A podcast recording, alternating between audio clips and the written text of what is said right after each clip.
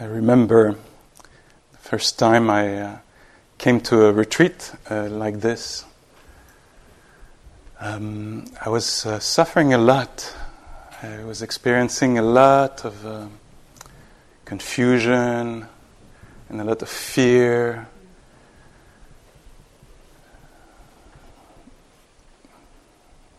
Yeah, I think that's a good way to put it fear and confusion. And um,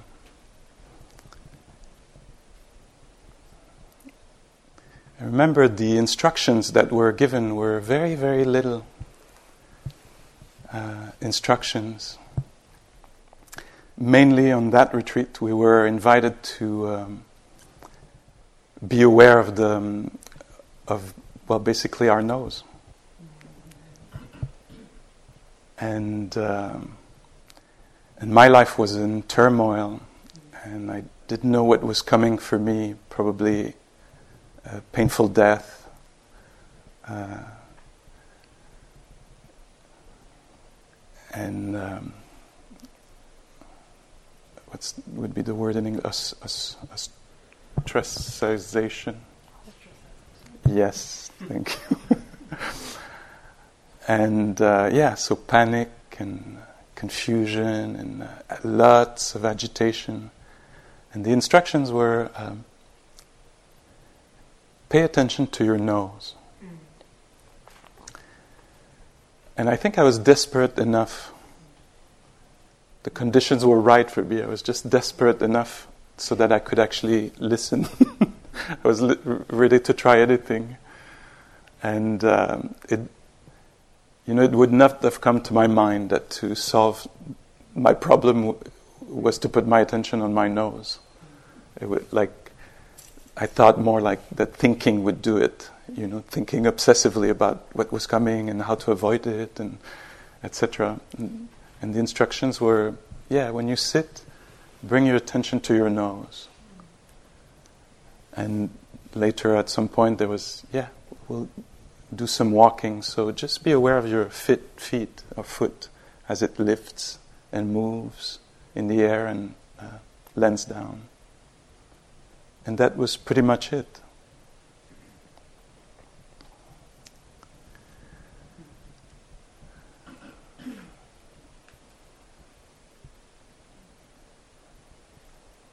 And I remember also on some of the very long retreats here, uh, almost from mid September up to um, Christmas, this schedule, you know, sitting, walking, sitting, walking. Very little instructions. 8.30, a few words. And maybe at this time, 7, 7.30, a few words. And in between, nada. And there's so much learning possible in that space there.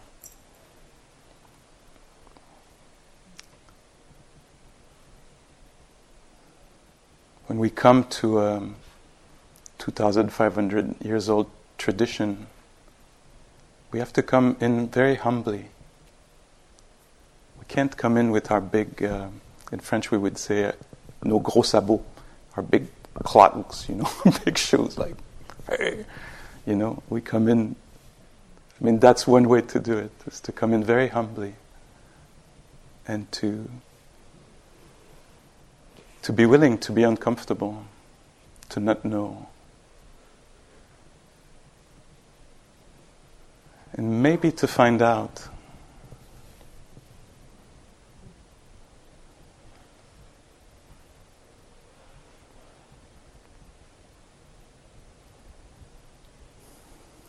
I think sometimes there were teachings around uh, how to be mindful of uh, mind states, emotions, but I'm not sure I could hear that I was, you know, I had the right conditions to actually hear the instructions well, you know.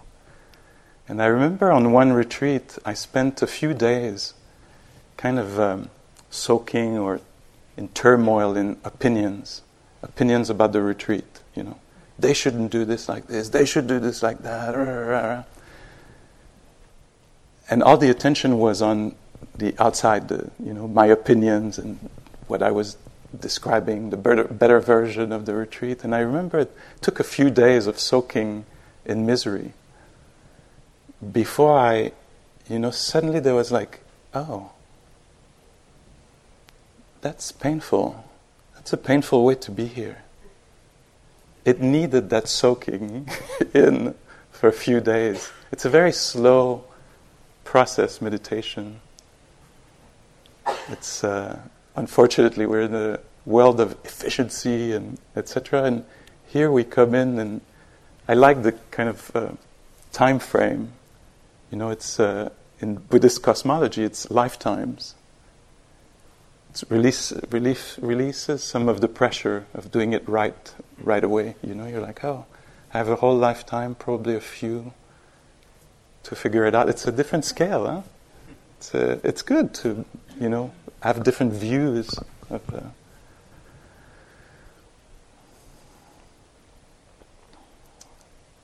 so it's really intriguing to me that uh, we would come to a place like here, you know, in, in the countryside, beautiful building, really well maintained, good food, people are cooking for us. You know, there's not much to do. And we might go home and say, it's the worst thing I've ever done in my life, the most difficult thing I've ever. So, so somebody was, so what was it? Well, they were cooking for us, and we had nothing to do, just sit a little bit and then walk a little bit. And if we didn't want to walk, we could sit or stand. It was not really important. It's so difficult. like I got so confused. oh, that says a lot about our minds, I think. Anyway, I learned a lot about my mind here, you know. So now, like, why is it so epic? You know, like people are cooking for me. I have nothing to do all day. It's great weather. People are not annoying me with stuff. They don't talk to me. I'm left alone, you know? What's left here? Oh, this mind. This mind is what I'm confronted with, you know? This unruly mind, this confused mind that doesn't, that doesn't know how to appreciate maybe what is here or not create so much trouble. And it's very natural what I'm talking about. I'm, I'm, I'm saying this without judgments. It's very, very natural. To me, it makes it even more clear that we need this practice. This practice is so simple in a way, no? It's not like if we were saying, like, hey, you have to jump over this fence and then go in the the dirt underneath these things and then then then climb this high and then you know you're like no just sit a little bit. And if sitting becomes hard just stand. It's okay. You know if it's too intense just walk out. You know? So it's uh, i like the the practice is extremely simple huh? it's, it's to me it's a little bit like a screen with nothing on it. It's just sit here if not here on the chair it's okay it's very, very simple, or walking a few feet. The simplicity of the form, because it's so not complex, to me that's the whole purpose, is because it's so simple, it shows up, it, it, it shows us, it reveals the behavior of our mind. Like here, somebody will start comparing. It's just, it's a blank screen. Huh? There's nothing. You could put well being on it, but instead, I'll put comparing. This person is doing better than me, and they're walking more graciously than me. And it's interesting. Why that? Yet that's what happens. For one person, it's, you know, comparing. For another, it's wanting to be somewhere else. For another, it's an opinion about how it should be run, this retreat, you know, in times of COVID, you know. And uh, and this wakefulness, this waking up, this insight, this vipassana, seeing deeply, vipassana, seeing deeply, is, is this, is this suddenly becoming aware, like, oh, what's truly going on here? What's happening here? The mind is creating something, you know? Because in the immediacy of here, it's not so much of a threat going on. And, but the mind will create something. Again, no judgments here. we're just discovering, oh, and there might be another way to hold this instead of holding self or others with judgments. But first, we have to soak in it to really take in how, maybe to take in how, how painful it is to live in these minds that are, haven't been trained. It's very, you know, it's it was not there in society that offer, or it was not possible until now, you know, until we had this idea that, hey, maybe I could do something with this mind or heart.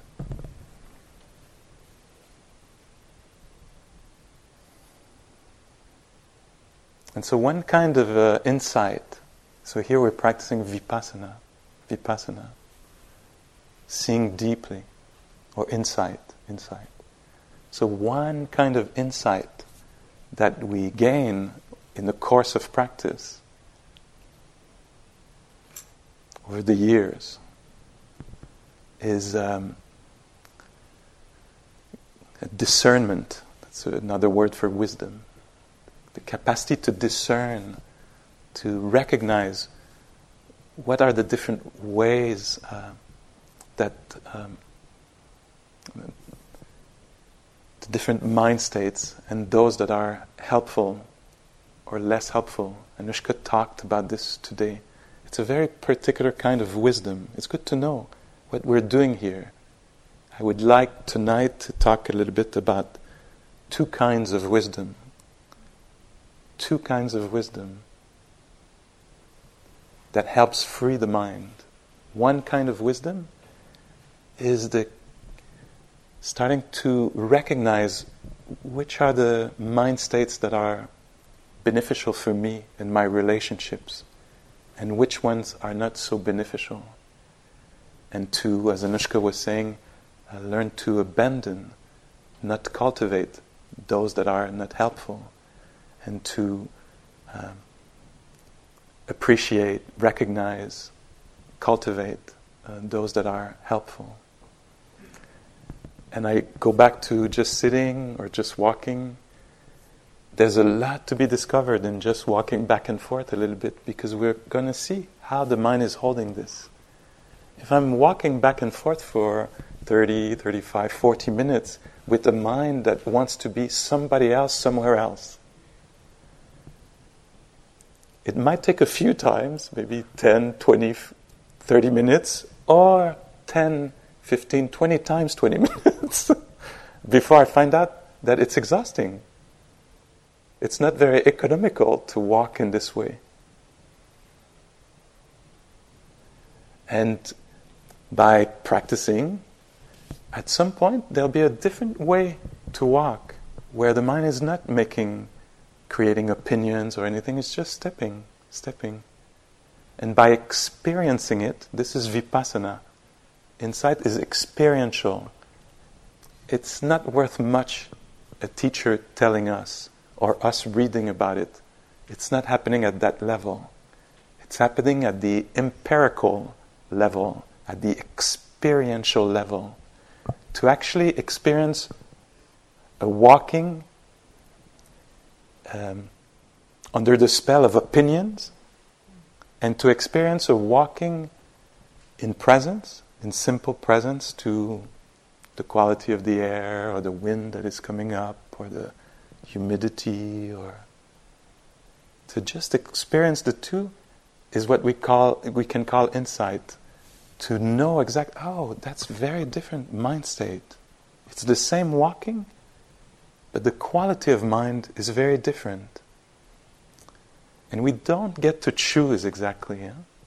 sometimes it's just the conditions are such that suddenly I'm a little bit more available as I sit outside on the bench. Before I was sitting outside, but under the spell, under occupation with future, future, future, next week, like the rest of my life, etc. And because here we have these days, all these days, we get to experience different uh, ways of sitting on a bench outside. And at some point, that's how insight arises. We start to understand oh, here's another way to sit. outside. Oh, look at this. The mind is not comparing or wanting something else. It just happens not to. Wow. Feels like a more uh, helpful way to live.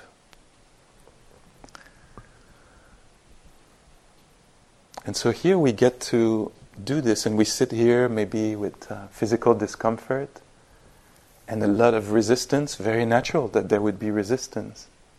And at some point, there might be something, the conditions change, and it's still painful, but suddenly I don't resist so much. Maybe there's a little curiosity or a little tenderness, or I'm just tired of that, wanting it to be otherwise. You know, oh, tired to to want you know this person to breathe more subtly or to not feel this. Like, okay, be there, pain. You know, and suddenly you're like, oh, that's okay. It's uncomfortable. It's just uncomfortable.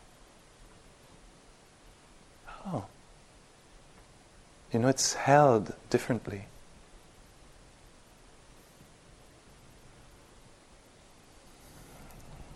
An example that just comes to mind for me is uh, so I could sit, see if you recognize something for yourself. I could sit uh, here on the cushion, and if there is something maybe unresolved in my life, some conflict or something, or some uncertainty, I could spin the whole time of the sit, you know, like, what am I going to do with this? When is it going to end?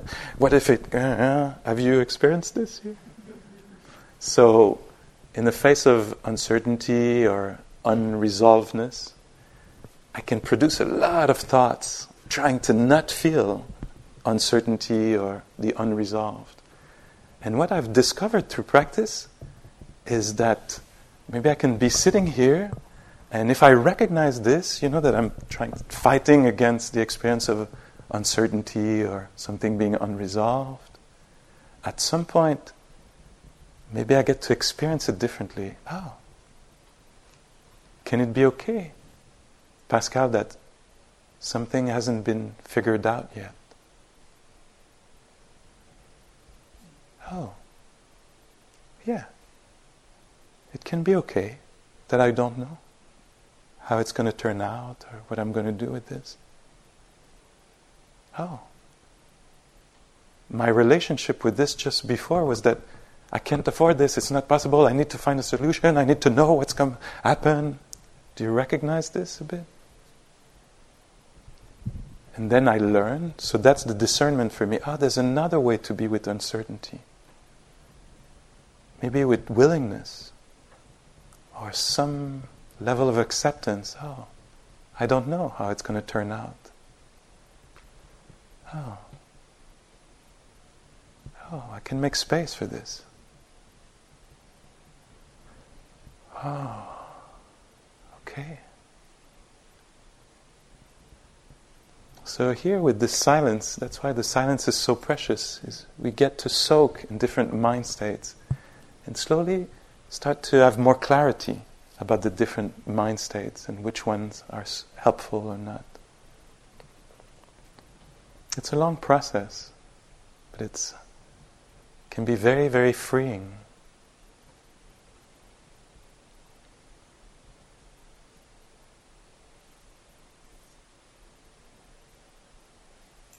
I remember somebody uh, being on retreat and describing after a couple of days, saying,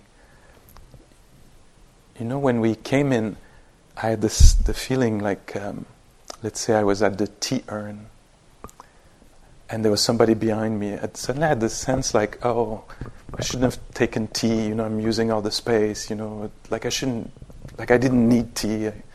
You know, and um, this was back in the days maybe when the rooms were shared. You know, and the person was like, I was later. I was laying on the bed in the afternoon. You know, and my roommate came in, you know, and I was like, oh, I shouldn't be here. I should let her have the space, you know, and the room. I didn't need to lay down, you know.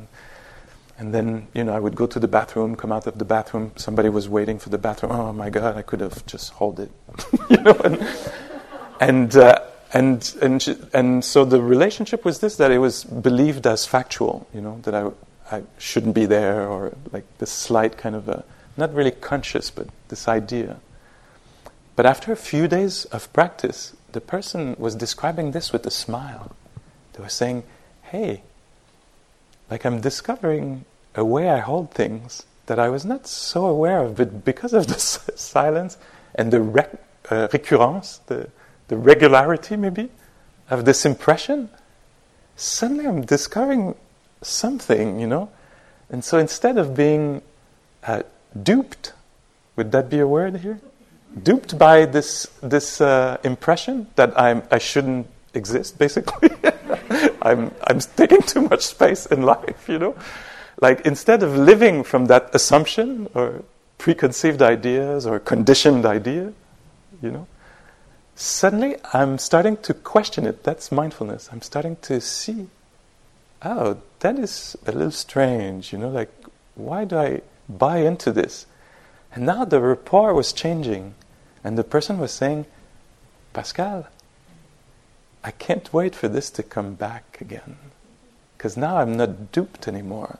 I actually want to see it arise in my life, you know. And I bet I will. But I'm not going to buy into it as much now. And the smile was showing to me that there was some gaining of freedom. Instead of being under the spell of that impression, suddenly the rapport was changing. There was another way to hold this. Instead of believing this, there was a kind of questioning this or maybe learning to let go of this, this disempowering that impression. So that's part of what happens here. Insight into, you know, conditionings, beliefs, belief systems, uh, etc. So that's one kind of uh, wisdom. Parenthesis here on the schedule it says evening instructions and sitting. We might never get to the sitting. so we'll see what happens but I, I have strong doubts. Unless maybe we could vote, would you prefer sitting? maybe some of you would, but uh, we'll see what happens.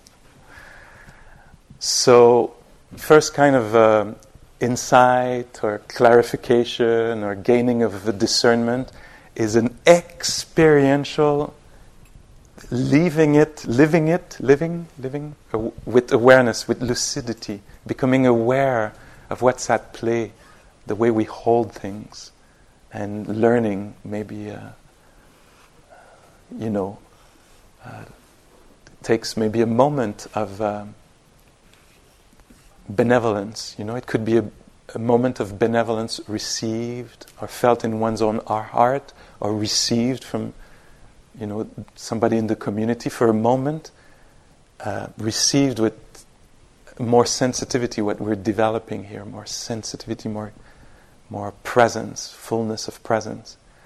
And suddenly we, it becomes clear to us in a felt way.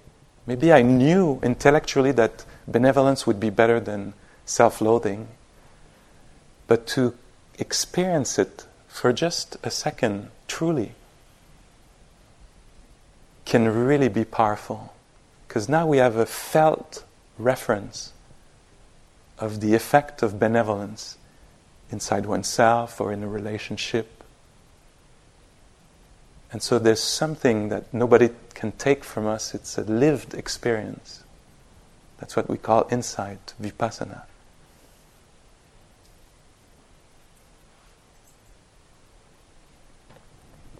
That's one kind of uh, wisdom. Another kind of wisdom. Interested? Okay. Another kind of wisdom, these are things we've talked about, uh, we've evoked in different ways here, and I'm tr- trying to bring it uh, tonight, maybe again, or more, more clearly, or, or um, really state it. And so, by becoming aware of uh, the phenomenon that are each phenomenon, becoming aware of all the phenomena, each phenomenon, tick, I learned that on this retreat. as it's happening, a step, an in breath, an experience of calm or discomfort, a moment of hearing or tasting, a moment of seeing, by becoming very close to, sometimes we use the wording maybe intimate with experience. What we're doing is we're diving under assumptions. We live from a lot of assumptions. Or I'm suggesting things, see if it's true for you or not. When I was, I don't know what, two, three years old, I learned what was a tree. So now I'm going around tree, plant, window, you know, don't care. You know, it's all organized in my mind, you know. And we come here and we're like, hey, let's experience a step again. Like, my God, I solved this, uh, you know, when I was one and a few months, you know. But here, let's experience it again. Let's have a new reactualizing memory. when teacher on this stage, I heard them say that. Like, let's have the l- newer version of bread or tea or summer breeze. You know, instead of, oh yeah, I, let's come close to experience. So dive underneath assumptions, conceptions, uh, and come and experience a step. Experience quietness. Experience silence, this silence. Experience the body, this body just now. Or this body later lying down. Let's experience this breath, not a breath, oh yeah, breath, breath, I know breath. No, this breath. This mind at this time, at this very time, at this moment here now. And so we come very close to each experience, one experience at a time. And by doing this, in time, over time, what we'll start to do? First, we'll have, uh, we'll experience the specificity of this step, of this mind at this point today, you know, or this, I don't know, uh, taste now, and I, and already in this there's freedom to be gained, freedom from the known. That's the title of a book in the spiritual realm that is really well known, I think, for many. S- freedom from the known so, freedom from habits. Suddenly, we can, you know, sometimes some of us want, we want to go on trips because we want newness. We want to get out of what we know, you know, to have that freshness. So, mindfulness can give us that. Being particularly attentive, suddenly we get to experience things for the first time. What I've heard on retreats, people say, wow, the porridge here I remember a long time ago I was cooking on retreats, and somebody was like, I need to get your recipe for porridge, Pascal. it's like oats, boiling water, little salt, and special ingredient, your presence. Or somebody saying, Wow, the rice, I never, you know, or I thought I didn't like, I don't know, celery or dry figs or something, and it's like, wow, suddenly I, I gave it a new try underneath assumptions. And so we're discovering all this here, what it is to be, even what I call I. I, I, I, I, I. It's a, I have a lot of ideas about I, but what is the actual experience just now? I don't care. I care about my thoughts about I. I don't care about the experience of it. And so we come really close to experience. And as we come close, we get to experience the specificity of all things, of different, the different things. Freed from assumptions and concepts, we get to experience uh, each thing. And as we do this over time, I'm, I'm thinking here at least a decade, least one first decade of practice. And over time, by paying attention, what we start to notice, and it might take, go much faster than this, than what I'm describing, a decade, see for yourself, but what we start to see is what every one of these events have in common something smelled, something heard, something of, felt in the body, an emotion or image or thought. What all the things that we've been experiencing here have in common, each of the things you've experienced, those that are pleasant, those that, those that were unpleasant, all these experiences have in common to be ephemeral. They arise and pass. Or don't believe me, that's not the point. That's more like, let's go and see if it's true. This is very central in Buddhist teaching.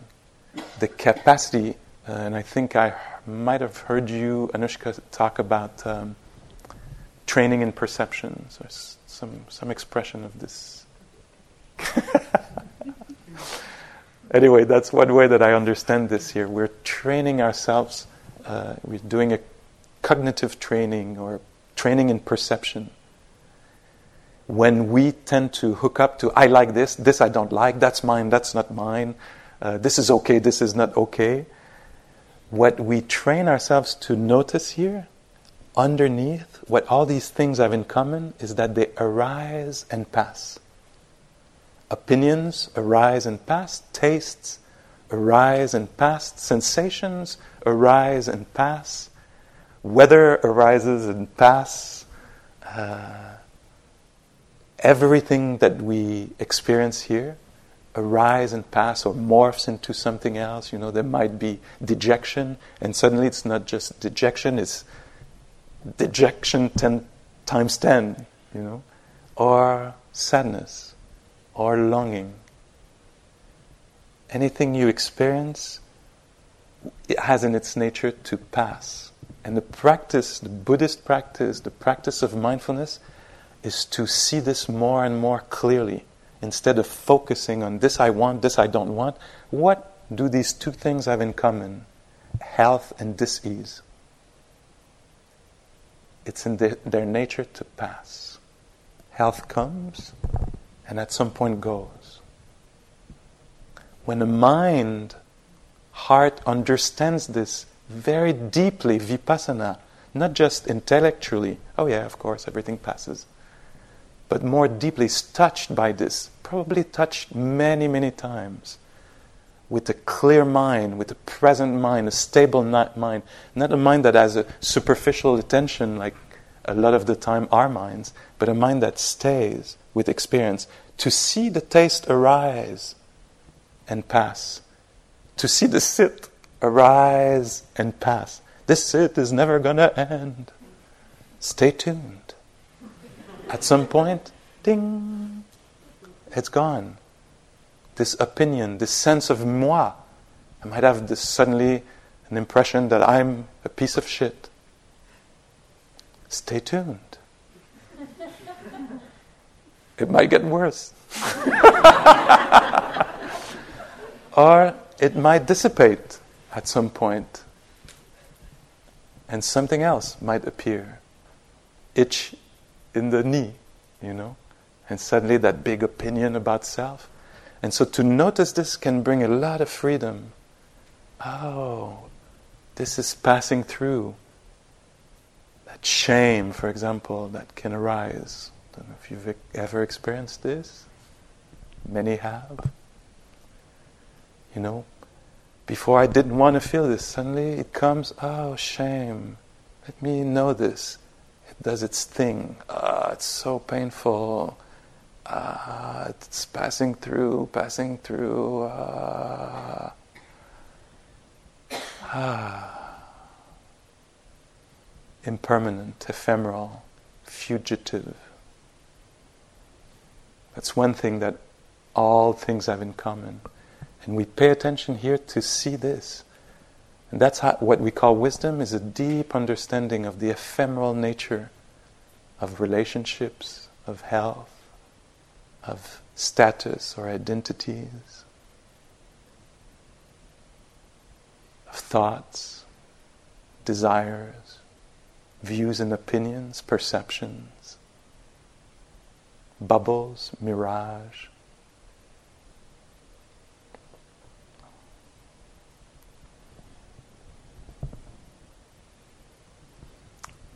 Another thing that we'll discover, maybe, that's vipassana again, is coming so close to each experience, staying with it, so that we can see it arise and pass. Seeing this over time, we're going to discover that everything has in its nature, do not believe me, we're here to check it out. Everything has it in its nature to be slightly defective from the point of view of a human being because of the ephemeral nature of things. It makes things unreliable. I cannot count on memory. I have such a good memory, such a good memory. And one day lack of sleep, and suddenly, or as we know, you know, suddenly diagnosis. Memory is ephemeral. Health is ephemeral. Relationships are moving. You know, I remember on the kids' retreat, uh, on the family retreat here one time. I don't know it came to be, but I, I it's like almost 20 years ago, and I was a, there was a young person. I wonder if they were not like seven or anyway we we did some some we were doing some practices very, you know with kids. It's not never very long you know just a couple of minutes or and uh, we were going around in a little circle and we're like what happened for you? What you know they're like oh I liked it and the sand was going anyway and one one uh, young uh, person said uh, they said oh, a friend is not always a friend. That was their insight. I remember this, this is 20 some years ago. Like, it was so, there was a moment of clarity, like, oh, what I call a friend is a little bit more uneven than this or unstable than this. That's the kind of, it seemed to me like an insight, like the way they were describing it. It was very simple. It was like, hey, a friend is not always a friend. Like, I don't know anyway, maybe I'm putting something that wasn't there in it, but I remember I was shocked by it. I was like, wow, they, this person just saw the impermanent, fluctuating nature of what we project as permanent or solid or satisfying. They just saw that, oh, it's a little defective. You can't actually completely count on this, you know. And so here we come uh, closer to event. To it will seem very negative, maybe to you. I don't know how you receive it. To me, the first times I, I, the first time I heard this was relieving. It was freeing for me. I was like, ah, thank you for saying this. Like that's how I've experienced the world. But I always thought it was me, like that I that I didn't do things right and things were showing there. Oh. That's a good way to release some of the greed and clinging that we have in life. You know, I want this, I want this. Actually, it cannot actually totally provide. Do I go for it anyway? Maybe I do. You know, maybe the expectations we have on other people. Hey, when I saw you on Tinder, you looked so satisfying.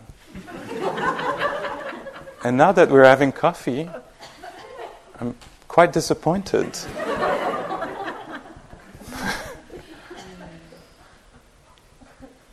you know? Or I keep going to these retreats and workshops to make a perfect version of myself, and God, it doesn't work. It can't.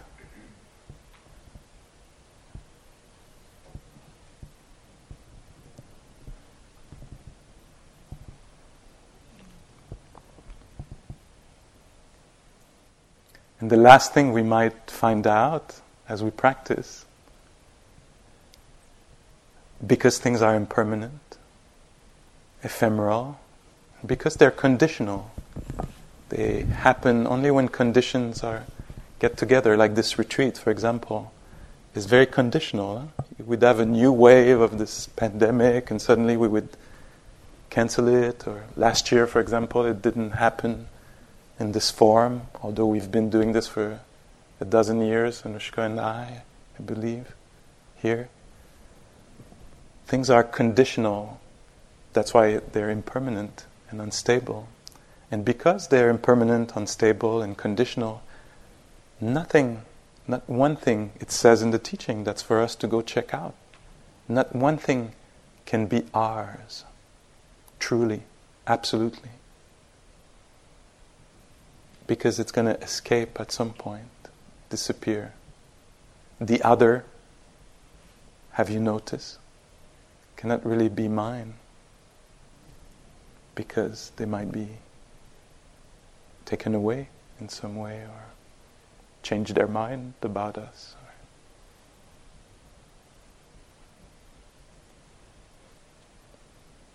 You know, my sense of humor, my sense of humor. I've seen it a few times in my life where it was not mine anymore, it was gone. Not exactly mine.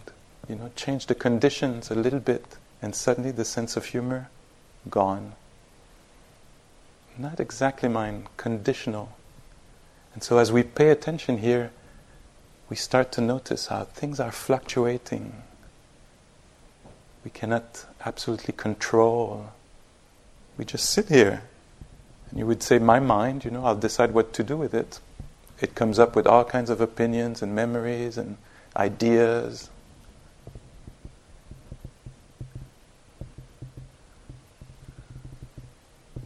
It can be confronting to hear or find out, maybe, but also there's some level of freedom that we can gain. That's really essential Buddhist teachings here. That these senses that we get to experience are not exactly ours. You know, one day they won't be sight anymore, or smell, or taste, or mobility, memory. So maybe it can help us make uh, realize, uh, become aware of how precious these things are that we take for granted, maybe or that we take for solid and permanent in mind. Not exactly.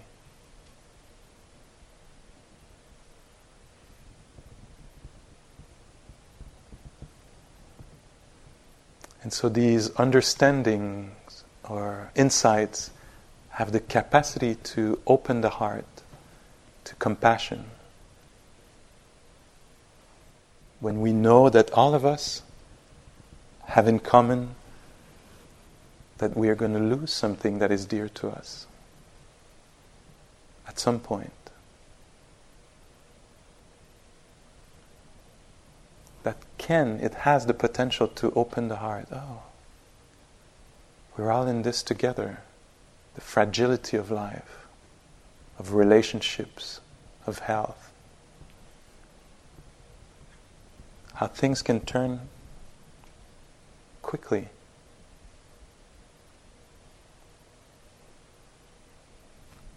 And what is born when we become aware of this deeply inside is the wish for well being, I think, is one thing that practitioners describe.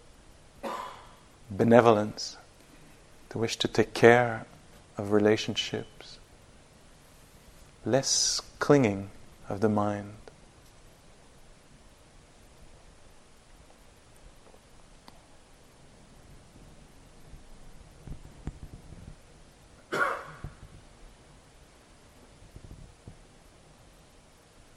So we're invited to come very, very close to, yeah, to this, the ephemeral nature of every event. So we pay attention, and you'll notice in a few moments the sit or meeting will end. well, it could sound like, oh, well, that's a great idea. I'm happy about this, or it's uh, not very relevant. But as we pay attention, we see all things disappear all day long, from morning to night.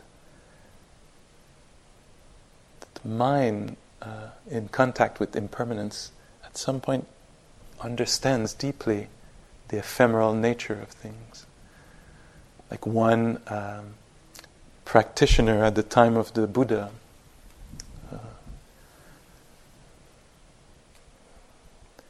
She was uh, she's saying in the poem of uh, awakening she's saying all day sit walk sit walk. I'm paraphrasing a bit here but it's very close to this. All day sitting walking sitting walking diligently no wisdom gained.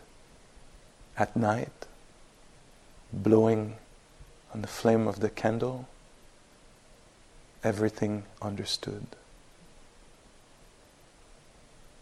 All day paying attention, paying attention to each rising step, each disappearing step, each breath appearing, disappearing, each thought appearing, disappearing, emotions appearing, disappearing, all day watching this, no wisdom gained, at night, not giving up, present at the moment of blowing the candle, everything understood.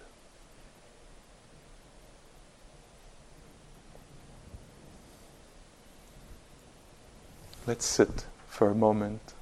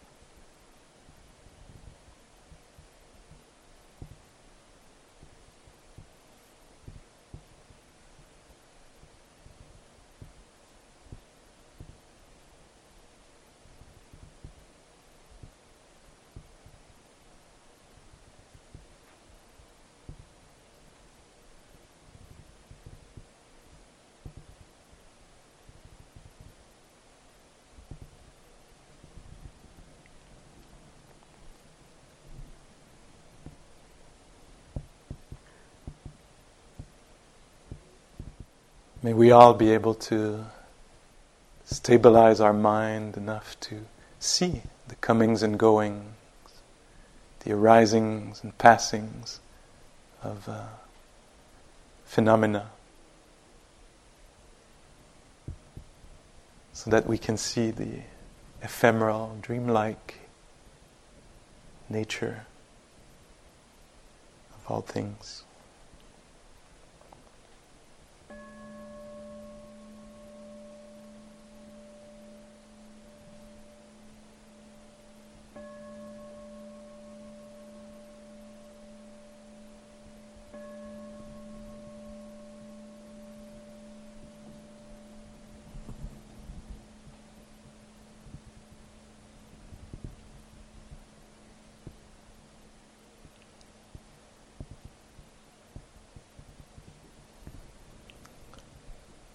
Thank you for your consideration. Thank you.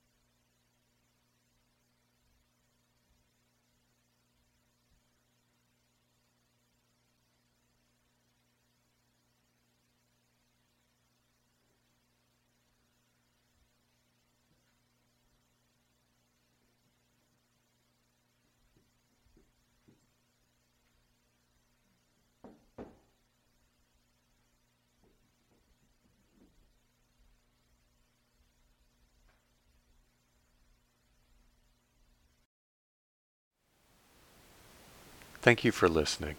To learn how you can support the teachers and Dharma Seed, please visit dharmaseed.org slash donate.